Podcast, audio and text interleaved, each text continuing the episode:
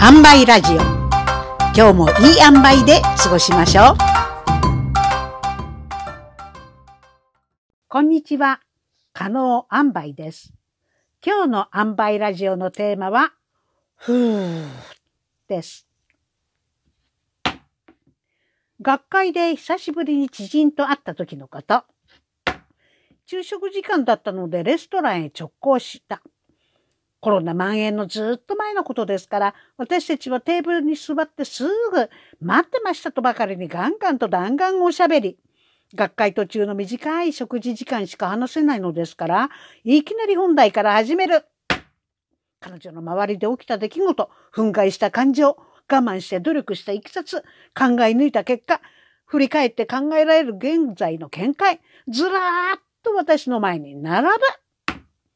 バイキングのように、これが全てよと、ダーッと話すので、私もふんふんふんふんと聞きながら、ガツガツガツガツ食べて、話も料理も短時間に飲み込みました。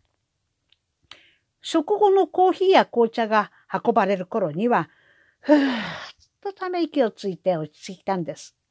そしてコーヒー片手に彼女の私生活に降りかかった不運とも言える様々な出来事をカラッと語ってくれたんです。そして最後にまた、ふーっと息を抜いて、こんな風に言いました。こうやってニコニコと話してるとね、私は苦労もなく仕事してるって、周囲の人は勘違いするのよ。冗談じゃないわ。人様よりよっぽどたくさんの苦労が降りかかってるのに、あれもこれもって人が持ってくる苦労をみんな私が引き受けてるだけ。周りからは、そうやってケローっと笑っていられるからいいわね、なんて言われんのよ。こっちは本当に大変なんだから、って。そしてまた、ふー。私は、うーん、とうなった後こう言いました。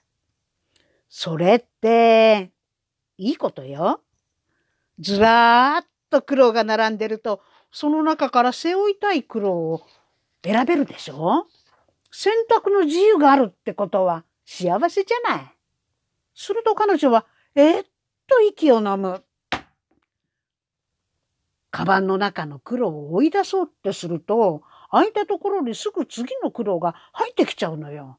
だから、カバンの中は好きな苦労だけで埋め尽くすの。そうすれば他の苦労は置いてくしかないでしょ？いいわね。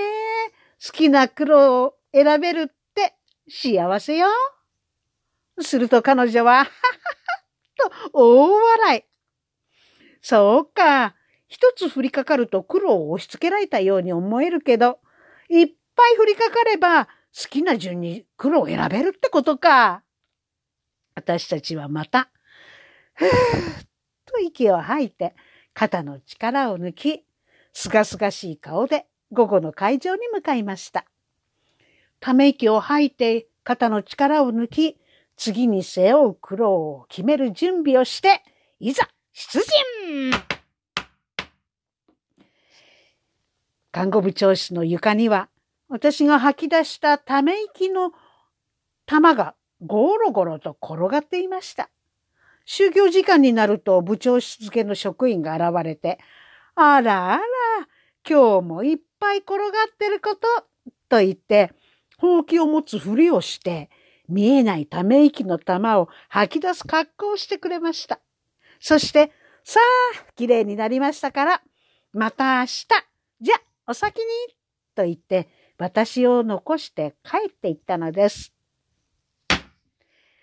はあ、さあ、私も帰ることにしましょう。本日のテーマは、ふーでした。